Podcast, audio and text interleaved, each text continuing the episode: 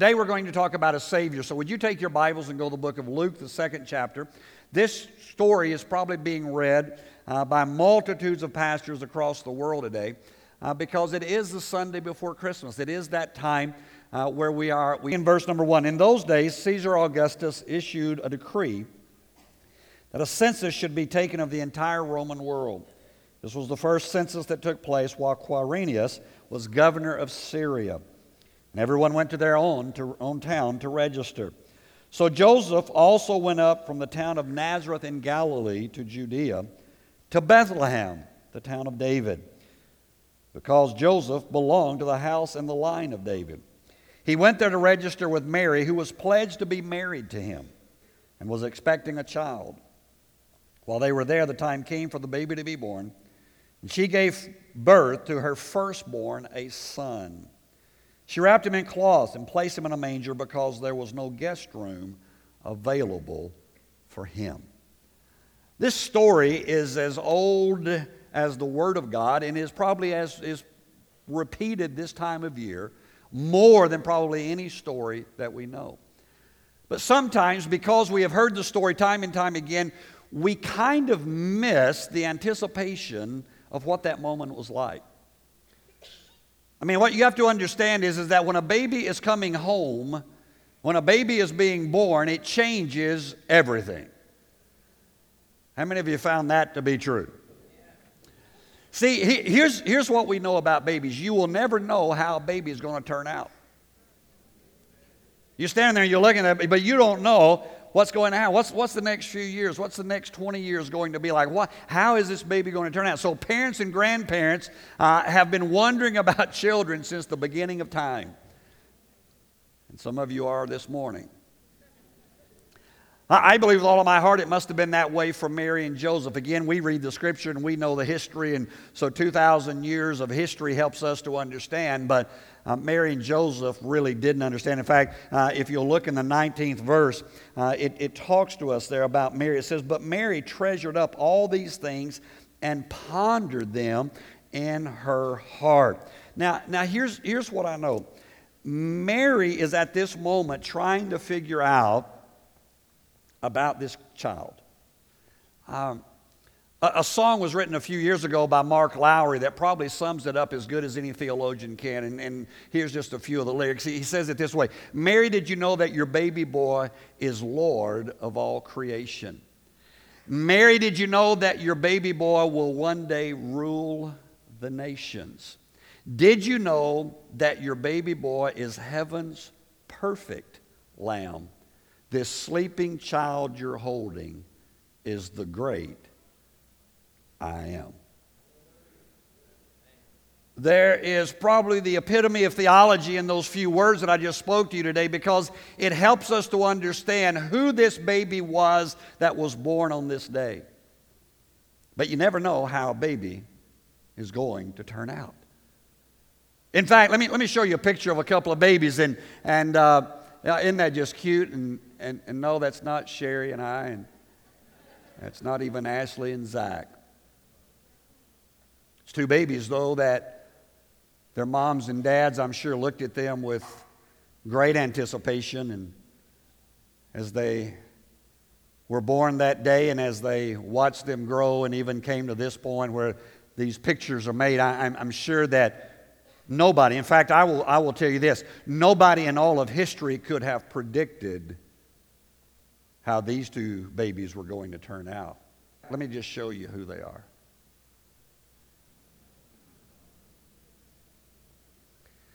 One is a man who is the epitome of evil. One is the man who is, in our generation, the epitome of good. One grew up to destroy the world, the other grew up to preach to the world. You never know how a baby is going to turn out. You never know, moms and dads, what you are forming in those childhood moments in your world. Now, most of us are just trying for somewhere between these two opposites.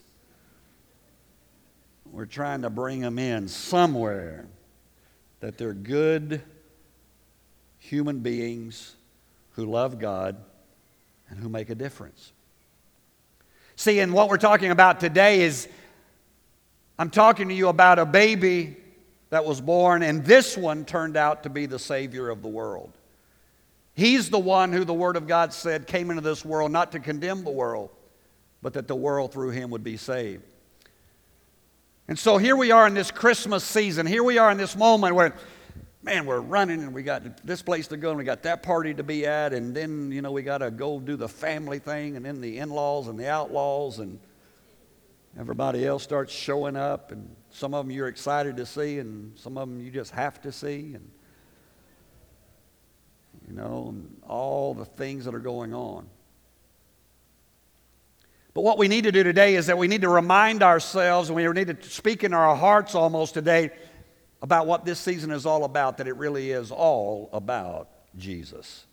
That we are in, the, in this moment where we need to begin to turn our attention toward Him more than everything else. And as I was in preparation for this series, I, I began to look at Scripture and what Scripture said, and, and, and we look there in, in the Word of God in, in the book of Luke, and it tells us of this baby that's born in a manger, and, and we all know that story so well. But the book of Revelation kind of gives us a, a, broader picture of this one who was born in a manger but who became our Savior. The book of Genesis, the first chapter, in verse number five, says this And from Jesus Christ, who is the faithful witness, the firstborn from the dead, and the ruler of the kings of the earth. I'm talking about a Savior today. I'm talking about a baby that was born who then became the Savior of the world. He became the one who brought us to the place where we no longer are living just what we desire, but now we're living what He desires. The book of Revelation kind of paints a picture. In fact, I want to talk about a threefold picture that this part paints. And I'm going to do that in a little different way this morning. I'm going to ask us some questions today, and then hopefully I can answer these three questions and show to you that He really is the Savior of the world. As we begin to read these phrases today, and as I just read to you out of the book of Revelation, the first chapter, I, I, think there's some questions that come into our mind. When, when you look at that again and, and when, it, when it makes those references to who he is and, and, and how he, he came to this earth and, and from Jesus Christ, who is the faithful witness, the firstborn from the dead, and the ruler of the kings of the earth. Uh, when you do that, it, it kind of creates some questions. Now, I don't know about you. Let me ask this this way. How many of you ever have some questions in your mind about Christianity? Wow. Some of you didn't raise your hand. That scares me. Either you've got it figured out and I'm way behind, or you don't want to figure it out. And, and between the two of those, the rest of us kind of fall in there somewhere and go, okay, here's, here's where I'm at. And, and as we look at this today, here, here's kind of the questions that, that I, I want to. First of all, is the question of can I trust him? Can I trust him? I mean, is, is this creator, this one who came to this earth, is he, is he trustworthy? The, the Bible calls him there in the book of Revelation, it says he is the faithful witness. He's faithful, he's trustworthy.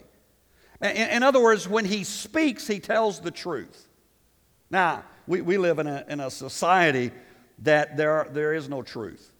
There's only what you believe and what I believe, and but the Bible says that Jesus Christ is the way, the truth, and the life, and no man comes to the Father except through him. He is the truth. And when, when you begin to look at that in the book of John, as, as Jesus is facing Pilate before his death there, uh, Pilate says to him, You are a king then, Pilate said. And Jesus answered him, and Jesus comes back to him, You say that I'm a king. In fact, the reason that I was born, look what he said. The reason that I was born and came into this world is to testify to the truth. Everyone on the side of truth listens to me. Jesus is saying, look, if you want to know what truth is, if you really want to know who believes in truth, look at the people who are aligning themselves with what I say. You know, the Bible says you can't say you love God and hate your brother. And yet, how often people say, Oh, I'm a Christian. But man, I can't stand so and so. Truth says you can't do that. Truth says that there are some things in your life that you, you have to decide and live by. Now, another aspect about Jesus was this is that he taught without regard for anybody. In other words, uh, Jesus was not politically correct. Jesus, wherever he was, he was the same. If he was hanging out uh, with religious Pharisees and Sadducees, he was the same. If he was hanging out with sinners and publicans, somebody said Republicans, that's not what that says.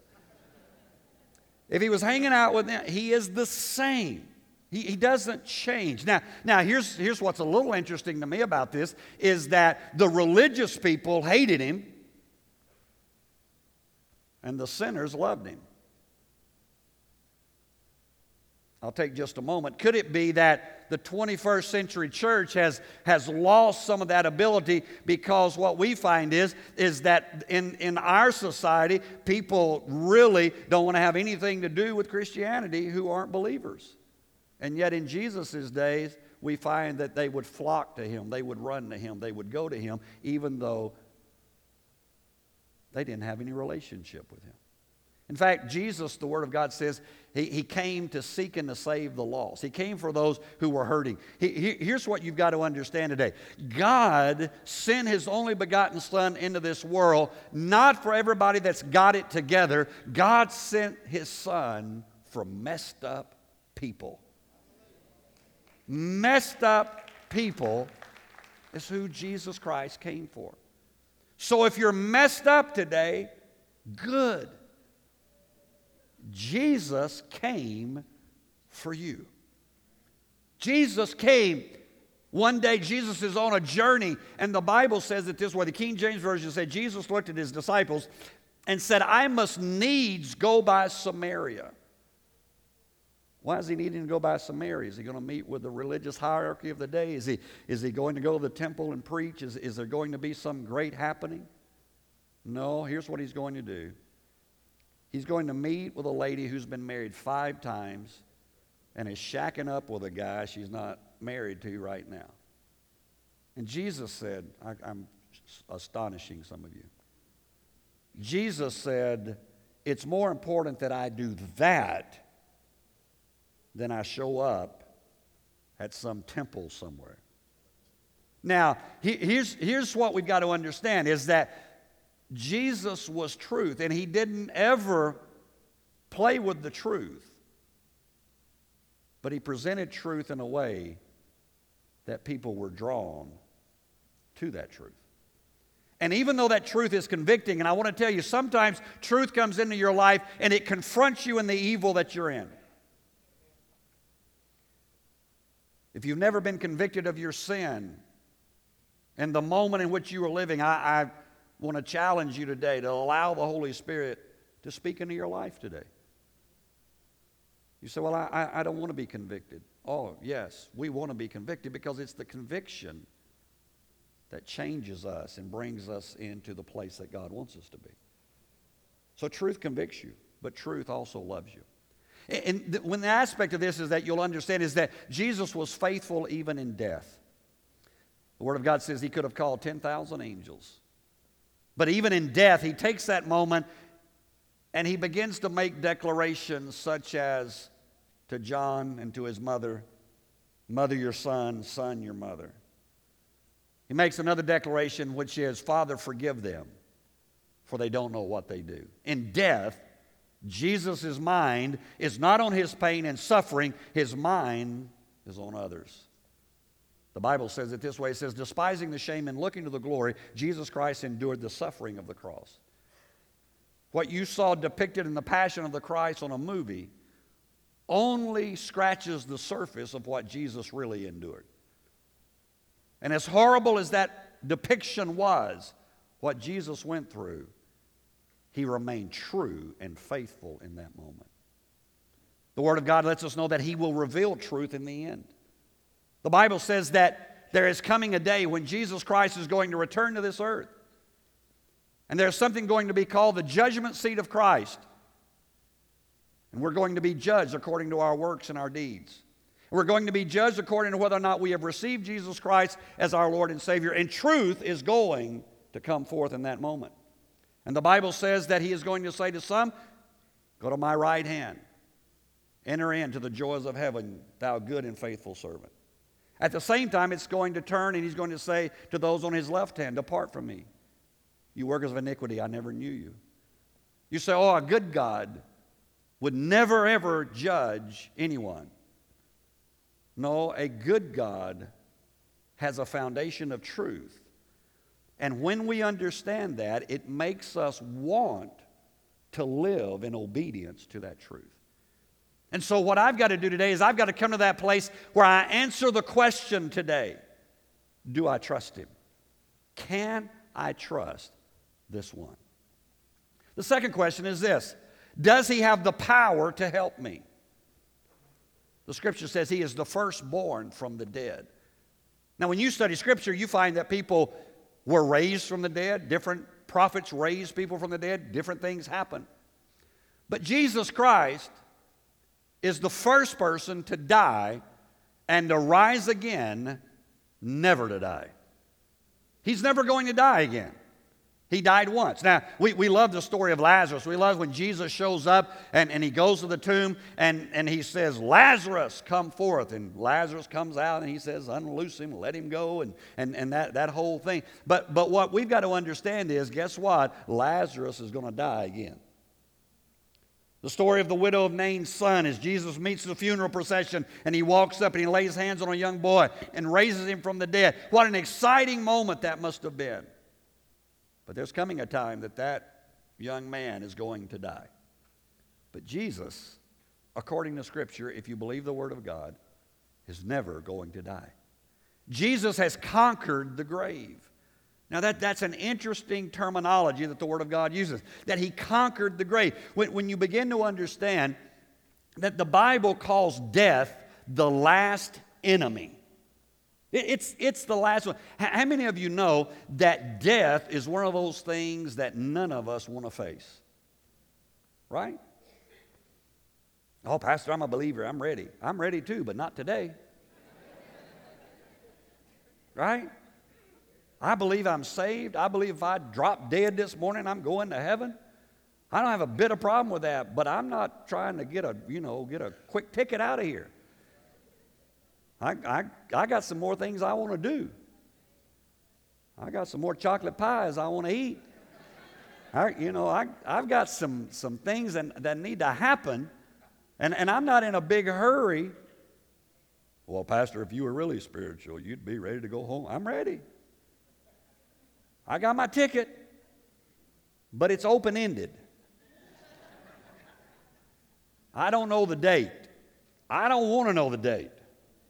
I just want to live life ready for when He comes. Here's, here's what I found out about death it's hard to face death with faith. Now, think about that for a minute. You, you say, oh no, I've got faith. Yeah, but death, the last enemy, it's, it's a tough one. The book of 1 Thessalonians, the fourth chapter and the 14th verse says this For we believe that Jesus died and rose again. Now, that's, that's the foundation of the church. And so we believe that God will bring with Jesus those who have fallen asleep or who have died in Him. So, so here's, here's where we stand today. Does He have the power to bring me into everything that He has for me? The, the Word of God is quite clear about this whole aspect of Jesus conquering the grave. We all know that Jesus hung suspended between heaven and earth, 33 and a half years of age, and he cried out, It is finished. But if you read a little bit further in Scripture, you'll find that the Word of God says that Jesus Christ went into hell. Now, that messes with our theology. And I don't have time to develop it, but in that scenario, there was a place of the righteous dead and there was a place of those who were not righteous. But in that dimension, Satan still ruled over both. Jesus goes in. Now, now watch this. When Jesus showed up, hell got shook up. Be- because th- there had been great and mighty men and women who had, had shown up in this part of the region before. I mean, Abraham had gone on. In fact, Jesus tells a story about one who looks up in his Abraham's book. We, we understand that. Noah's come, Moses has come. Great men and women of faith have shown up. But when Jesus showed up, there was something different because in that moment, Lucifer is reminded of a promise in Genesis 3 that said, You're going to bruise his heel, but he's going to crush your head. And so, in that moment, as Jesus walks in, as somebody said years ago, he walked in, kicked the doors down, and said, I'm here for the keys. He showed up and said, I have come for the keys of death, hell, and the grave. And I don't know what happened, but three days later, the Word of God says he came forth victorious over death. If Satan were an all knowing being, he would have never crucified Jesus. That's why you should never put Satan in the same category as God.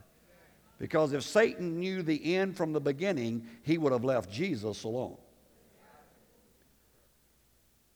But he thought that in killing Jesus, he had silenced him forever, not knowing that what he had done was that he had freed mankind forever. the Word of God says that when Jesus came forth, he, he led captivity captive and he gave gifts to men. In other words, those righteous ones who had been under the dominion of the Satan until that point, Jesus Christ brought them out and he made an open show, the scripture said, of Satan. What that meant was is that he showed that Satan was a defeated foe. If you were a king in that day and you defeated another king, what you would do is you'd bring all the stuff that you had gotten in battle, and then you would bring the defeated king, and he would basically be stripped of everything he had, and he would have to come behind you, and you're riding in a chariot, and he's being led captive. Listen, let me do this, and we'll move on. If you are a believer today, you do not have to live in fear of Satan. Satan has been defeated by the power of Jesus Christ. People often say, "Well, how you doing?" "Well, I'm okay under the circumstances." The word of God says that you are not to be under the circumstances. The word of God says Satan is underneath your feet. The word of God says, "Greater is he that's in you than he that's in the world." You have been given the authority today to walk in power. So not only can I trust him, he's got the power to take care of me now and somewhere down the road. And lastly, is this Will He take care of my future? Will, will He take care of my future? The Bible there calls Him, in the book of Revelation, the first chapter, it calls Him the ruler of the kings of the earth. In other words, He is the ultimate authority. Jesus Christ is the authority of all. The kings are great, but He is greater. They are mighty, but He is mightier. Jesus is ruler over all of them. Now, I, know a lot of us have trouble with that. We look around and say, oh, Pastor, you got, have, have you looked at the world this year? I mean, we've had Ebola this year, we've had ISIS, we've had this, and we've had that, and we've had this problem, we've had that issue, and, and all of it. Pastor, have you looked at the world? Can I say this to you? I think you could go back to any generation throughout history and ask them, is the world a mess? And every one of them would say, Yes, the world is a mess. The world has been a mess since Genesis 3. The difference today is, is that we get to see the whole world's mess because of all the technology and media that we have.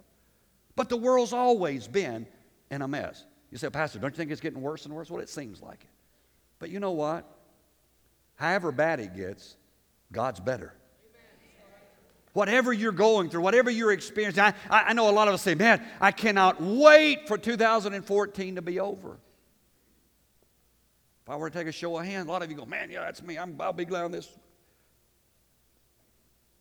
But if I were to have asked you that in 2013, you'd said the same thing. Man, I can't wait till 2013 gets over. Why? Can I boil it down? Because life happens. Life shows up. And by and large, life is good. By and large, most of us live most days pretty good. But then we go through a trial. Then we go through a tribulation. Then we experience a difficulty. And our focus gets off of the good and becomes centered on the negative. And all we can say is, man, I cannot wait till this year is over. Let me speak a word of encouragement to you. 2015 is coming. Life is going to happen. So you might as well settle it today. If God has taken care of my past, then He is able to take care of my future. I know it's hard to believe for your future. I understand that difficulties arise. And I know maybe if you're in a trial or going through something right now, you say, Oh, I just don't know if I'm going to make it. But I promise you, He is able to keep that, the Bible says, which you have committed against that day. He is able. Now, I understand all the evidence for the future points away from Jesus Christ being able to handle it. It it's, it's like there's no way he's going to be able to take care of it. And when you study Scripture, you find out that Satan is the ruler of this world, he's the God of this world. And he still is, and he will be until Jesus Christ returns again.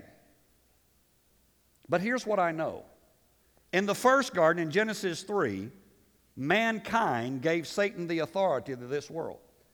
In another garden called the Garden of Gethsemane, Jesus said, Not my will, but your will be done. And in that moment, when Jesus Christ hung on a cross for your sin and my sin, and when he died and rose again, he has given you the right not to live under the dominion of Satan any longer. You have the right to live in freedom the hands that were nailed to a cross will one day rule the world. There's coming a day, whether they want to or not, that every king, every leader, every star, every whoever is going to bow their knee at the name of Jesus and confess that Jesus Christ is Lord. It's going to happen. People who don't believe, they're going to bow. It's going to happen. A casual look at this story that I read this morning of a baby in a manger would not in any way have you to understand the earth shaking things that were going to come because of a night in a stable. Why? Well, if you look at this, I mean, the, the future of this child seems so in question. I mean, can you imagine your baby being born with cows and horses and donkeys all around. I mean, have, have you seen how people handle babies nowadays? I mean, we put them in bubbles for six years. Don't touch them. You might get something on them. Don't feed them anything. They might not make it. I'm going, are you guys kidding me? You're not the first. There's been some babies born for about the last 6,000 years. And yet, the king of creation is born in the midst of a stable, and he made it. There's just some good word for some of you new parents. He made it. His parents are poor. There's questions about his illegitimacy or his legitimacy, however that is you study about his hometown, there's nothing great about his hometown. There's nothing great about his lineage in a sense. But here's what I want to tell you you can never tell how a baby is going to turn out. This baby, this one, turned out to be the Savior of the world.